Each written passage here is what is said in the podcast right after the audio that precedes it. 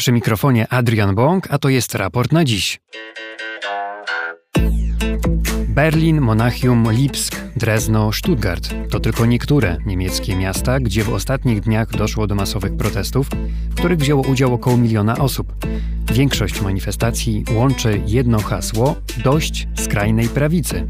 Tymczasem liderka Alternatywy dla Niemiec zapowiada, że zorganizuje referendum w sprawie wyjścia Niemiec z Unii i wzorem Brexitu dokona Dexitu. Swoje postulaty mają także rolnicy i kolejarze, którzy paraliżują ruch drogowy w kraju. Dlaczego w Niemczech dochodzi teraz do takiego obywatelskiego przebudzenia?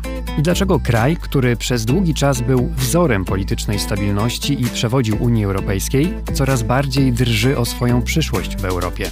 O tym powiemy w raporcie na dziś, 24 stycznia 2024 roku.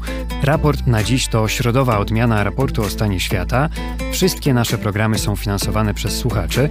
Za każdą wpłatę, nawet tę najmniejszą, z serca Państwu dziękujemy, bo to one sprawiają, że raport może istnieć i się rozwijać. A jeśli ktoś z Państwa chciałby dołączyć do grona patronów, zapraszamy na profil raportu w serwisie patronite.pl. Program realizuje Chris Wawrzak. Jesteśmy w studiu Efektura w Warszawie. A moim gościem w Hanowerze jest Łukasz Grajewski, dziennikarz specjalizujący się w tematyce Niemiec, współpracownik Tygodnika Powszechnego. Dzień dobry. Dzień dobry. Najpierw cytat z Deutsche Welle. Rzadko się zdarza w Niemczech, że ludzie wychodzą jednocześnie na ulicę w całym kraju, od Hamburga na północy, po Monachium na południu, od Cottbus na wschodzie, po Kolonie na zachodzie i to przez wiele dni. Koniec cytatu. Skąd to ożywienie? Faktycznie Niemcy nie były y, nam dotychczas znane jako kraj protestów. Nawet, nawet tutaj Niemcy sami się śmieją, że, że daleko im do Francuzów, którzy y, z każdego większego politycznego powodu wychodzą na ulicę i potrafią zatrzymać y, cały kraj. Dodatkowo lata przede wszystkim rządów Angeli Merkel to, to były dobre lata dla Niemiec, to były lata dobrobytu i tak naprawdę nie było powodu, Y, większego do protestów. To się zmieniło, to się zmieniło po wyborach w 2021. Mamy rząd, który sobie koalicyjny, trzy partie, które słabo ze sobą współpracują, y, które tak naprawdę dużo ze swoich obietnic y, nie potrafi zrealizować. I mamy powód aktualnych protestów, czyli partie alternatywa dla Niemiec, partię prawicową, populistyczną i która w ostatnim, myślę, że w ostatnich 12 miesiącach e, bardzo urosła w sondażach.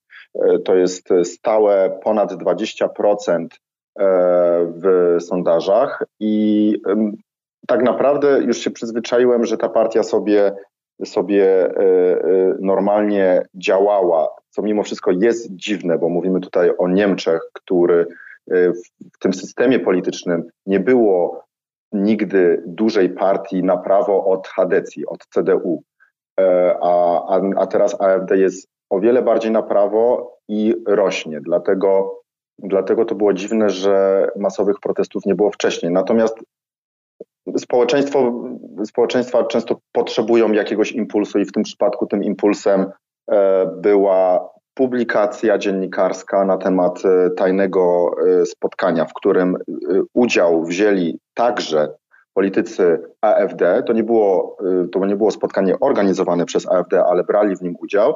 No i na tym spotkaniu e, przedstawiciele e, skrajnej prawicy, bo to jest taki ruch e, identytarystów, to nie jest mocno rozpowszechniony ruch w Polsce, natomiast to jest taka nowa skrajna prawica we Francji, w Austrii, w Niemczech.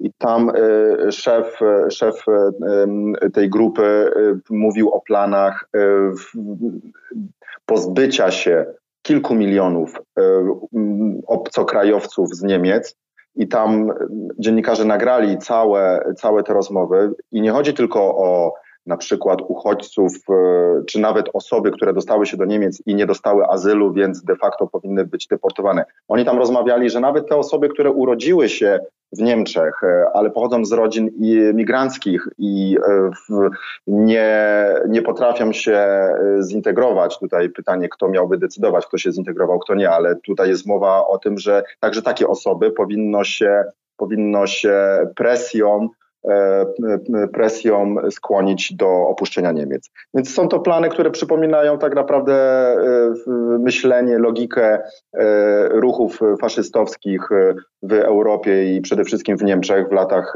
w latach 30., gdzie też E, chciano się pozbywać Żydów. E, I myślę, że to był ten impuls, który, który dla wielu Niemców e, to była taka, mm, taka żarówka się zapaliła. Aha, no to jeżeli naszym fundamentem naszego kraju jest termin nigdy więcej, E, i nie możemy dopuścić, żeby, żeby to szaleństwo z lat 30., 40.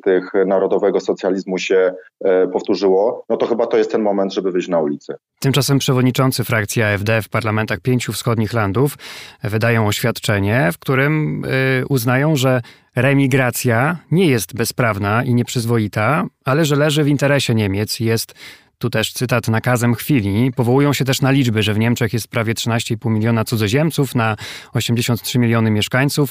Co więcej, podpierają się też autorytetem chociażby Helmuta Kohla, czyli byłego kanclerza, który, jak wynika z odtajnionych niedawno brytyjskich dokumentów, miał takie plany, które przekazywał jako tajne właśnie szefowej brytyjskiego e, rządu. Co ciekawe, też reemigracja została wybrana w Niemczech antysłowem poprzedniego roku jurorzy uzasadniali swój wybór tym, że jest to termin używany jako eufemizm właśnie dla przymusowych deportacji i wydaleń, ale tak jak powiedziałeś, to budzi bardzo złe skojarzenia. Czy to należy traktować jako taką polityczną fantazję, budowanie poparcia przed wyborami landowymi, które przecież w tym roku? I co na to Niemcy? Myślę, że nawet y, w AfD te plany, y, plany ukrócenia migracji nie idą tak daleko, jak, e, jak zostało to przedstawione na tym spotkaniu. Faktycznie było to spotkanie e, prywatne, e, organizowane przez, przez ludzi z różnych kręgów, tam byli też przedsiębiorcy, tam byli też politycy CDU. Dlatego to były różne kręgi, i których łączy skrajna, skrajne poglądy na, na obcokrajowców, na, migran, na migrantów w Niemczech, ale wydaje mi się, że nawet w AfD takim głównym nurtem nie jest pozbycie się tutaj wszystkich obcokrajowców, bo to jest po prostu niemożliwe. W Niemczech, w Niemczech jeżeli byśmy się e, za, zaczęli pozbywać e, nawet tylko obcokrajowców, nie, już w ogóle nie mówię o ludziach e, tutaj z korzeniami migracyjnymi, no to tutaj opieka zdrowotna by padła, przedszkola by padły, szkoły by padły, no padłaby gospodarka i cały, i cały ten kraj.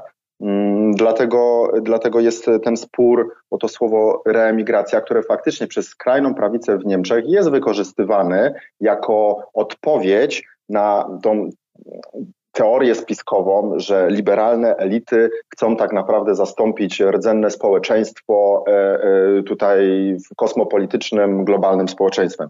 To jest teoria spiskowa, która jakby szybkim, szybko się z, z USA przyniosła do Niemiec i tutaj odpowiedzią tej skrajnej prawicy jest właśnie to pojęcie reemigracji, czyli my musimy znów zadbać o to, żeby, żeby w Europie panowały e, homogeniczne, etniczne narody. Natomiast e, tak jak mówię, skrajna prawica, skrajne ruchy, czy też nawet neonazistowskie, a AfD która, która jest partią e, populistyczną i jest partią e, prawicową, wydaje mi się, że to nie jest pomysł na, e, to nie jest oficjalny pomysł AfD.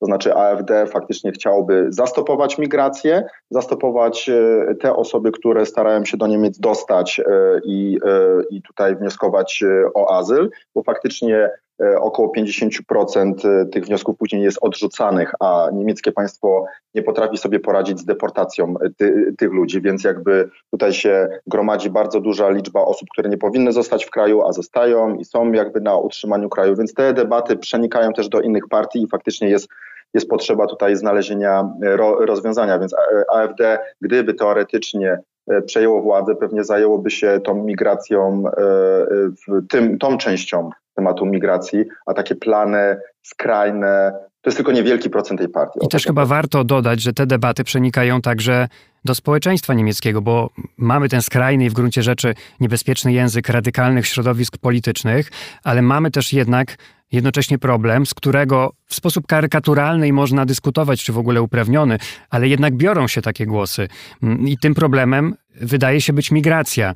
W końcu, według sondaży, ponad 70% Niemców uważa problem imigracji za największy problem dla Niemiec w tym momencie. Tak, to jest największy problem y, tego kraju, największa debata polityczna. I problemem obecnej koalicji, przypomnę, to są socjaldemokraci, liberałowie i zieloni. Problem polega na tym, że zieloni, którzy tutaj przedstawiają takie najbardziej humanitarne i osadzone w prawach człowieka e, podejście w kwestii migracji, blokują, e, blokują e, tak naprawdę jakieś ostrzejsze reformy i zaostrzenie tego prawa migracyjnego. Więc mamy, mamy rząd, który zdaje sobie sprawę, że ludzie chcieliby jakichś zdecydowanych kroków, żeby tą migrację przynajmniej zastopować, no bo tam było w ubiegłym roku po, tym, po tej wielkiej fali 2015-16 w ubiegłym roku ta liczba y, osób, które wnioskowało o, o azyl była, była znów największa, y, więc ten problem jest zidentyfikowany, tylko, ta, tylko ten rząd y, i ta koalicja z trzech dość różnych partii uniemożliwia tutaj przyjęcie jakichś działań. I, i to będzie, i to na dłuższą metę oczywiście sprzyja AfD, którzy mogą się pozycjonować jako partia która szybko zaprowadzi e, radykalne rozwiązania, bo rząd nie potrafi tej sytuacji oponować partii, która ma też inne kontrowersyjne pomysły. Liderka partii AfD Alice Weidel w wywiadzie dla Financial Times chce całkowitego wyjścia Niemiec z Unii Europejskiej. Obiecuje wyborcom referendum w sprawie Dexitu. I znów to jest podbijanie poparcia przed wyborami, budowanie pozycji. Czy realny plan, który po ewentualnym zwycięstwie landowym na wschodzie kraju, a wiemy, że są na to spore szanse, może zyskać jeszcze większy rozgłos czy poklask wśród społeczeństwa? Ten wywiad, bo to był wywiad Alice Weidel, który ona dała dla Financial Times, to jest, wydaje mi się, polityczna sztuczka, żeby e, przykryć e, ten temat e, wielkich demonstracji przeciwko AfD i żeby wrzucić, no właśnie, żeby, żeby tutaj zrobić wrzutkę o Dexicie.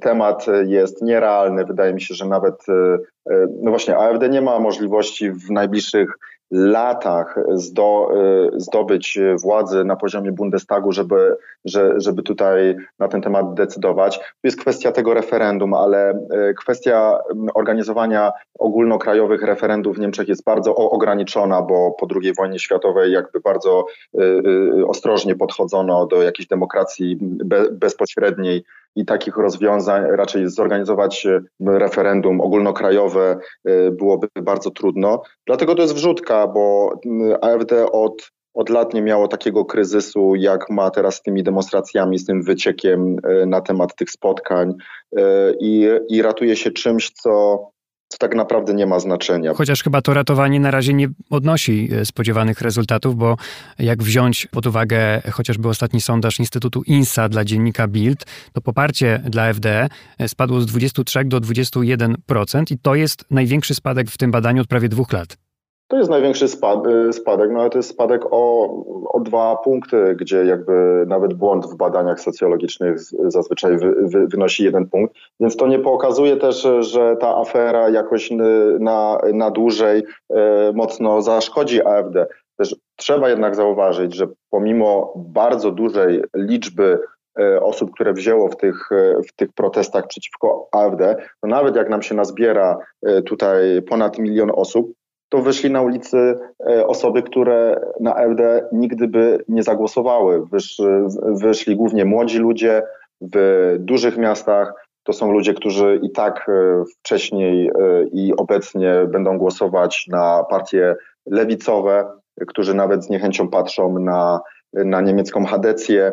Dlatego to nie jest powiedziane, że po tym jak te demonstracje, ta fala tych demonstracji się zakończy, że AfD będzie w jakimś zupełnie innym miejscu. Tak naprawdę y, gra toczy się o centrum, y, gra toczy się o prowincję, y, a nie o wielkie miasta, bo tam są tam są ludzie, którzy wcześniej głosowali tradycyjnie na Hadecję, na CDU albo na socjaldemokrację i którzy teraz przenoszą swoje głosy na AfD. Więc tak naprawdę największy spór jest y, o to, czy Hadecja która, przypomnijmy, ma teraz w sondażach największe poparcie, bo ponad 30%, utrzyma tą grupę, a nawet zacznie odbijać tą grupę wyborców, czy też AfD, e, czy też, e, czy też ta grupa jednak będzie przechodziła do, e, do AfD. A tutaj taką, takim zakresem czasowym, no to jest oczywiście jesień tego roku, kiedy mamy wielki test dla AfD,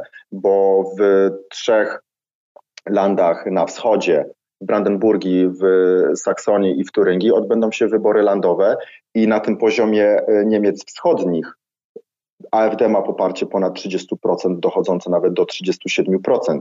Dlatego to jest jeszcze zupełnie inny poziom. Wschód i zachód jest bardzo mocno podzielony w Niemczech i tutaj mamy, mamy taki w zasadzie osobny case y, nie, Niemcy Wschodnie, gdzie, gdzie AfD, jeżeli się nawet umocni, to będzie mogło myśleć, y, jeżeli nie o zablokowaniu całego systemu y, politycznego, bo wszystkie inne partie musiałyby się wtedy ratować jakąś wielką koalicją wszystkich przeciwko AfD, a nawet jest, jest, jest teoretycznie możliwość, że AfD będzie mogło rządzić samodzielnie.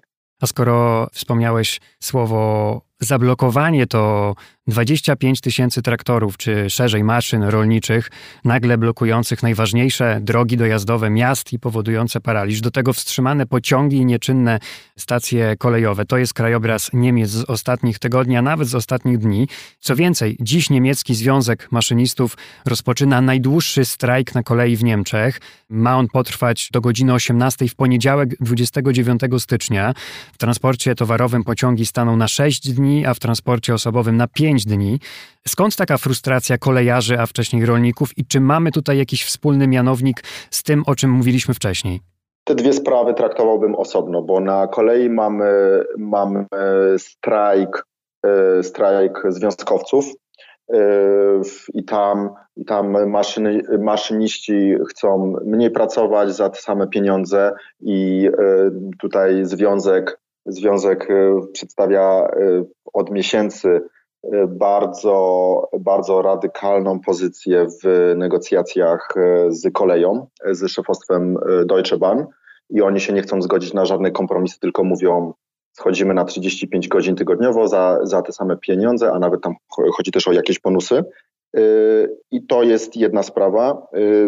Warto powiedzieć, że związki zawodowe w Niemczech są silne, o wiele silniejsze niż w Polsce i są sprawne w tych branżach, E, dużych, e, dużego przemysłu e, metalurgiczny, chemiczny, ale także w takich, w takich tutaj sektorach jak kolej. To są siły, które mają też duże duże przywileje dane przez prawo niemieckie, żeby, żeby efektywnie strajkować i wywierać naciski na, na szefostwo. I tutaj pokazuje się właśnie siła tego związków w Niemczech i radykalność e, tego akurat dość małego związku kolejarzy niemieckich, e, maszynistów, e, a sprawa rolników to jest przede wszystkim nietrafiony pomysł niemieckiego rządu, który ogłosił, że będzie ciął subwencje na diesla dla maszyn rolniczych i tam jeszcze inne przywileje, ogłosił, y, ogłosił te kroki zimą, kiedy przeważnie rolnicy mają dość dużo czasu, bo jest przerwa pomiędzy żniwami, pomiędzy pracą y, na polu. No i rolnicy wkurzeni wsiedli w swoje traktory i ruszyli, y, żeby blokować blokować drogi, ruszyli do większych miast, zablokowali Berlin. Tylko to się w ubiegłym tygodniu skończyło. Tutaj znów trzeba zwrócić na jedną rzecz uwagę. To nie było tak, jak mieliśmy żółte kamizelki, które też się za, zaczęły, e, w, w, w, których też jakby rolnicy brali udział we Francji i tam to było mocno takie spontaniczne. Natomiast w Niemczech wszystko jest dobrze zorganizowane i nawet rolnicy są, zrzesz, są zrzeszeni w różnych organizacjach, które podlegają jednej krajowej organizacji rolników i ta organizacja, która mimo wszystko ma kontakty tutaj z elitami politycznymi, bardzo, bardzo dbała, żeby te e, demonstracje rolników nie wyszły poza jakiś taki margines państwa demokratycznego. Tam było dużo frustracji, tam było dużo nerwów i, i te, e, i jakby na poziomie haseł politycznych, to szybko ten, e, ten, ten główny problem e, droższego diesla dla rolników zszedł na, na jakby drugi plan, a tak naprawdę chodziło tam o frustrację wobec tego rządu. Natomiast poprzez, poprzez tą organizację w, w, w, i, i koordynację w ramach tego stowarzyszenia rolników, to oni zadbali, żeby to jednak, żeby to nie eskalowało i to się udało, bo rolnicy ten tydzień ponad protestowali. Politycy się częściowo wycofali ze swoich, ze swoich planów. No i na ten moment, na ten moment sprawa przycichła, no bo zaraz po tej fali demonstracji rolników ruszyła fala demonstracji przeciwko AfD, więc faktycznie mamy dość niespotykany obraz Niemiec, gdzie praktycznie codziennie ktoś, ktoś protestuje. Zwracasz uwagę na to, że no są różne przyczyny tych e, protestów, te bezpośrednie przyczyny. Warto też chyba powiedzieć, że to nie jest tak, że w Niemczech nagle nie da się już żyć i że to jest kraj nieprzyjazny obywatelom i tylko taki. Natomiast z pewnością wszystkie te protesty, bez względu nawet na ten bezpośredni powód czy powody, łączy jedno: pewne niezadowolenie społeczne, pewien niepokój i pewne poczucie braku stabilności. Co właściwie leży u tego podstaw? Czy można powiedzieć, że Niemcy są dziś państwem w kryzysie, czy takie twierdzenie jest jednak nieuzasadnione? To zależy, czy będziemy patrzeć na Niemcy tylko osobno jako Niemcy, czy będziemy też tutaj porównywali trochę do sytuacji w, w innych państwach, bo w porównaniu do, w porównaniu do USA, Wielkiej Brytanii, a nawet do Polski, Niemcy są wciąż bardzo stabilnym państwem to, że kolejarze strajkują, na co zezwala im prawo, to, że jest y, społeczny protest przeciwko, y, przeciwko jednej z partii, a nawet to, że rolnicy w sposób legalny, bo oni to wszystko zgłosili, y, protestowali i, i jakby lobbowali za swoimi interesami, no to jest dowód, że dużo się tu dzieje, że jest dużo konfliktów, natomiast to się wszystko jednak odbywa w ramach, w ramach tego porządku porządku e, liberalnej demokracji.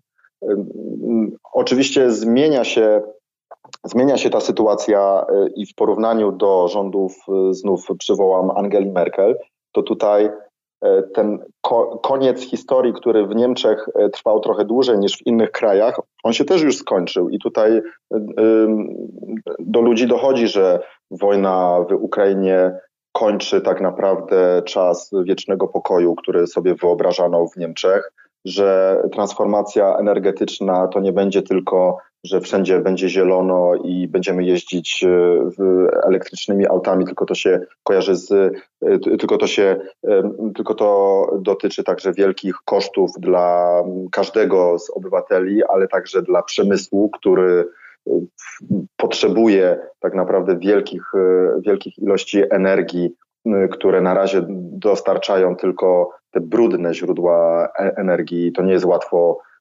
przemysł niemiecki przestawić na, na zieloną energię. I te wszystkie rzeczy tak dochodzą do obywateli, a tak naprawdę tak, ta, ta, takim mianownikiem jest ten rząd nieudolny Olafa Scholza, bo Olaf Scholz się nie sprawdza w roli kanclerza, w, w roli lidera a te trzy partie się o każde rozwiązanie y, kłócą. Ale to jest rzeczywiście głos y, Niemców, że się nie sprawdza. Jak to, co się dzieje, wpływa na poparcie rządu? Tak, raczej to, to nie jest moja ocena, tylko to są, to są sondaże i to jest jedna analiza, którą wyciągam z obserwowania y, debaty publicznej, a także z rozmów prywatnych. Jeżeli Olaf Scholz ma poparcie na poziomie kilkunastu procent, najniższe w, w, w przeciągu ostatnich dekad, a w, poparcie dla rządu też tam oscyluje wokół 20% i około 50% społeczeństwa z, teoretycznie dopuszcza scenariusz przyspieszonych wyborów, no to jest to, jeżeli nie czerwona, to na pewno żółta kartka dla, dla, dla tej koalicji. Bo jakby, żeby to lepiej y, y, tutaj słuchacz w Polsce zrozumiał. My tam mamy liberałów, którzy są jak y, liberalne gospodarcze skrzydło Platformy i mamy zielonych, gdzie są gospodarczo ludzie myślący tak jak partia Razem. Jakby w Niemczech jest tradycyjnie duża kultura kompromisu i w Niemczech się siedzi dniami, tygodniami, aż się osiągnie jakiś konsensus. To jest bardzo, mm, to jest bardzo ważna część tego społeczeństwa i to też jest ważne dla tej kultury politycznej, ale wszystko ma swoje granice, a jeżeli sytuacja y, światowa y, jest y, tak dynamiczna, to też te bardzo, ten styl bardzo długich rozmów i szukania jakiegoś kompromisu się też nie sprawdza, bo jakby w, w, świat wymaga od Niemiec szybszych działań. Dlatego ten rząd sobie nie radzi i, i, to też jest po prostu główną, jednym z głównych powodów wzrostów dla AfD, bo tam nie tylko wszyscy ludzie są są bardzo, mówię o wyborcach mocno prawicowi, tylko tam jest bardzo duża grupa takich, grupa protestu, która zgłasza, ok, zagłosujemy na nich, bo jesteśmy zupełnie rozczarowani polityką obecnego rządu. Poza skrajną prawicą, zresztą na mapie Niemiec pojawiła się też e, skrajna lewica pod postacią liderki Sary Wagenknecht, e, socjalistki, milionerki, która opuściła wcześniej partię e, Delinkę i wraz z innymi posłami założyła konkurencyjny sojusz Sary Wagenknecht. Liderka tej partii sprzeciwia się dozbrajaniu Ukrainy i krytykuje Amerykę za to, że sprowokowała Moskwę, forsując rozszerzenie NATO na wschód. Twierdzi jednak, że w przeciwieństwie do skrajnej prawicy nie jest prorosyjska. Czym się w zasadzie różni skrajna lewica od skrajnej prawicy w Niemczech, skoro mówimy też o tych e, podziałach czy o tym krajobrazie politycznym? Tak, to są problemy współczesnej politologii, czy, czy nawet dziennikarzy, jak, jak określić e, te nowe twory, które, które ciężko, do których nie pasują te stare, tradycyjne podziały na prawicę i lewicę, bo mamy e, Mamy tutaj przede wszystkim liderkę Zara Wagenknecht, jest mega popularną osobą w Niemczech bo choć e, wywodzi się z, z dość marginalnej partii, takiej skrajnie lewicowej partii Die Linke, to ona przede wszystkim przez ostatnie kilkanaście lat brała udział w co drugim ważnym e, telewizyjnym talk show. Jest, e, świetnie mówi, jest, dobrze argumentuje, dobrze się prezentuje, dlatego ona też nie dziwi fakt, że że ona ten nowy byt polityczny buduje stricte wokół też swojego nazwiska.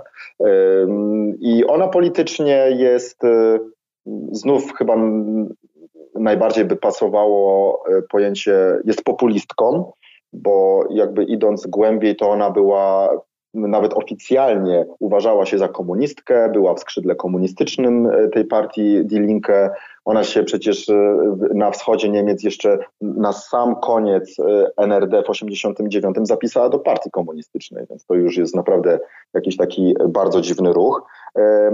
Ale od paru lat też zaczęła coraz mocniej, e, coraz mocniej krytykować politykę migracyjną.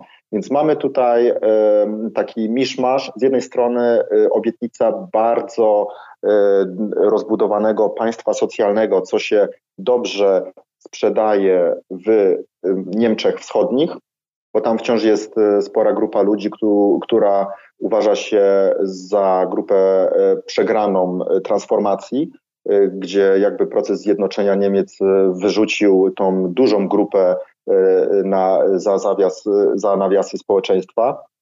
I, I mamy to połączenie właśnie tego obietnicy wzmocnienia niemieckiego socjalu, który i tak jest duży, z y, ograniczeniem migracji, plus polityka, polityka y, wstrzymania się od pomocy dla Ukrainy, którą też trzeba rozumieć w, w, trochę szerzej, jak Niemcy myślały o wojnie, bo Niemcy po II wojnie światowej, ruchy lewicowe zawsze były ruchami pacyfistycznymi, co było też wykorzystywane przez Związek Sowiecki e, i jest wykorzystywane e, moim zdaniem obecnie też przez Rosję, ponieważ e, pacyfizm obecnie oznacza jakąś taką neutralność w konflikcie, w wojnie, która, którą Rosja prowadzi przeciwko Ukrainie. E, tylko, że to znów e, ma, e, w, w, tym można zdobyć wyborców w Niemczech, a przede wszystkim w Niemczech Wschodnich, bo nie tylko Zara Wagenknecht mówi, przestajemy wspierać Ukrainę, to mówi też AfD. Więc tu jest też walka właśnie tych, to jest nowy twór populistyczny, który, który będzie walczył o AfD, o te głosy ludzi rozczarowanych obecnym rządem i tym, tym, jak reaguje na wojnę w Ukrainie. A czy Niemcy mają na dziś pieniądze e, na pomoc dla Ukrainy? Bo mówiliśmy o tej pewnej słabości niemieckiego rządu, a jednocześnie wzroście poparcia dla partii skrajnych, co chyba nie zwiastuje dobrze dla Ukrainy. Rząd Olafa Scholza, e, tak jak dużo mu zajęło, żeby zająć odpowiednie, odpowiednie stanowisko wobec, e, wobec ataku rosyjskiego na Ukrainę, to jednak to, to to podejście się zmieniło z takiego najpierw kluczącego do jednak wspierania mocnego Ukrainy, bo teraz w Europie chyba biorąc tam sumy zbiorcze, to, to, to Niemcy na to wsparcie łożą najwięcej. I to jest stały element tego rządu. Tam mogą zmieniać się niuanse, natomiast dopóki ten rząd jest przy władzy, to to poparcie dla Ukrainy dramatycznie się nie zmieni. O to najbardziej w tej koalicji dbają zieloni, którzy, to też był wielki proces y, transformacji dla tej partii, która z pozycji pacyfistycznych przeszła jednak na to, y, na tą pozycję trzeba wspierać Ukrainę, żeby zapobiec y, ludobójstwu, żeby zapobiec przejęcia tego kraju przez Rosję. Bardzo dziękuję. Łukasz Grajewski z Hanoweru, współpracownik Tygodnika Powszechnego, był gościem raportu na dziś. Dzięki. I to już prawie wszystko w raporcie na dziś. W imieniu Darka Roszaka zapraszam na sobotnią audycję. Polecamy zajrzeć także na raportową stronę. Tam oczywiście wiele dźwiękowych smakołyków. Nowe pojawiły się ostatnio w zakładce oryginały, gdzie mogą Państwo przesłuchać rozmów Darka Rosiaka ze znakomitymi gośćmi, których udało mu się nagrać podczas niedawnej podróży do Izraela i na zachodni brzeg. W oryginale, po angielsku. A skoro o podróżach, to przypominamy także naszym patronom z Poznania, że już w ten weekend raport będzie właśnie w Poznaniu. Szczegóły na patronite.pl jest jeszcze kilka wolnych miejsc. A dziś to już wszystko. Chris Wawrzak, Adrian Bąk. Do usłyszenia.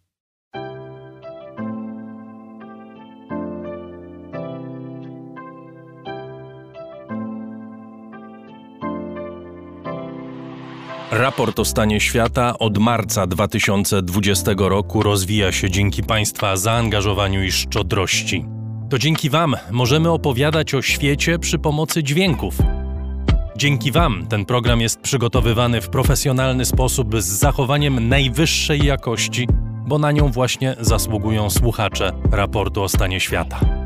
Z serca dziękuję wszystkim Państwu za wpłaty. Wasza hojność jest dla mnie ogromnym zobowiązaniem. Zbiórka na patronite.pl ciągle trwa, zachęcam do udziału. Najhojniejsi patroni raportu o stanie świata to firma Ampio Smart Home, Hotel Bania Termal Iski w Białce Tatrzańskiej, oferujący pakiety pobytowe z termami w cenie. Centro Chem, wiodący dostawca surowców chemicznych dla Twojego biznesu. Firma doradcza Crido. Galmet, polskie pompy ciepła. Sklep internetowy goldsaver.pl, w którym sztabkę fizycznego złota kupisz po kawałku i bez wydawania jednorazowo dużych kwot. Infinix, producent innowacyjnych smartfonów. Radosław Jotko. KR Group, firma outsourcingowa www.krgroup.pl Razem w przyszłość. Polsko-Japońska Akademia Technik Komputerowych Warszawa, Gdańsk, Bytom. Michał Małkiewicz. Northmaster, marka łodzi motorowych z Polski. www.northmaster.pl Firma Software Mill. Od zawsze zdalni programują dla całego świata. Dom wydawniczy Muza, bo świat nie jest nam obojętny. Pure Play transparentna agencja mediowa Digital i doradca w budowaniu kompetencji in-house. Michał Sierakowski, nieznany sprawca tradingowego konkursu akademickiego Ustawka Technologiczna www.thebrawl.eu. Uber. Myślimy globalnie, działamy lokalnie. A także artrage.pl. Kameralna księgarnia z e-bookami. Liceum Błeńskiej Gdańsk-Kowale. Przemyślana edukacja w dobrym miejscu. Michał Bojko. CIO Net and Digital Excellence. Łączymy ludzi i idee. Grupa brokerska CRB. Ubezpieczenie należności dla Twojej firmy. Bezpłatne porównanie ofert www.grupacrb.pl Crystal Mountain luksusowy hotel w Beskidach z niezapomnianym widokiem i aquaparkiem. Flexi Project kompleksowy i intuicyjny system do zarządzania projektami i portfelami projektów. JMP. Z miłości do sportu, z najlepszych tkanin w sercu Podhala szyjemy dla Was porządną odzież. Palarnia kawy La Cafo z Augustowa. LSB Data. Dedykowane aplikacje internetowe dla biznesu. Masz pomysł? Zrealizujemy go. lsbdata.com Wydawnictwo Uniwersytetu Łódzkiego. Wydawca książek serii Krótkie Wprowadzenie. Wszystko, co trzeba wiedzieć. Many Mornings. Pierwsza marka skarpetek nie do pary na świecie. Aplikacja Moja Gazetka. Polska proekologiczna aplikacja zakupowa z gazetkami promocyjnymi i nie tylko. Moja Gazetka. Kupuj mądrze. Firma ODO24. Optymalny kosztowo outsourcing ochrony danych osobowych ODO24.pl. Firma Prosper z Sosnowca, hurtownia elektroenergetyczna i właściciel marki Czystuś. Marcin Rzeszutko, Mountain Running Guides, plany treningowe dla biegaczy i sportów kondycyjnych, mrguides.pl Tixto.pl, niezależny serwis biletowy. Sprzedamy bilety na Twoje wydarzenia kulturalne i sportowe. Drukarnia cyfrowa totem.com.pl. Wspieramy wydawców i self-publisherów. Drukujemy najpiękniejsze książki. Fundacja Wasowskich, opiekująca się spuścizną Jerzego Wasowskiego i wydawca książek Grzegorza Wasowskiego. Szczegóły na wasowscy.com. Michał Wierzbowski. Wayman oprogramowanie wspomagające firmy inżynieryjne w zarządzaniu projektami, stworzone przez polskich inżynierów dla sektora projektowego. www.wayman Software. Zen Market, pośrednik w zakupach ze sklepów i aukcji w Japonii. Zen Market JP. Dziękuję bardzo. To dzięki Państwu mamy raport o stanie świata.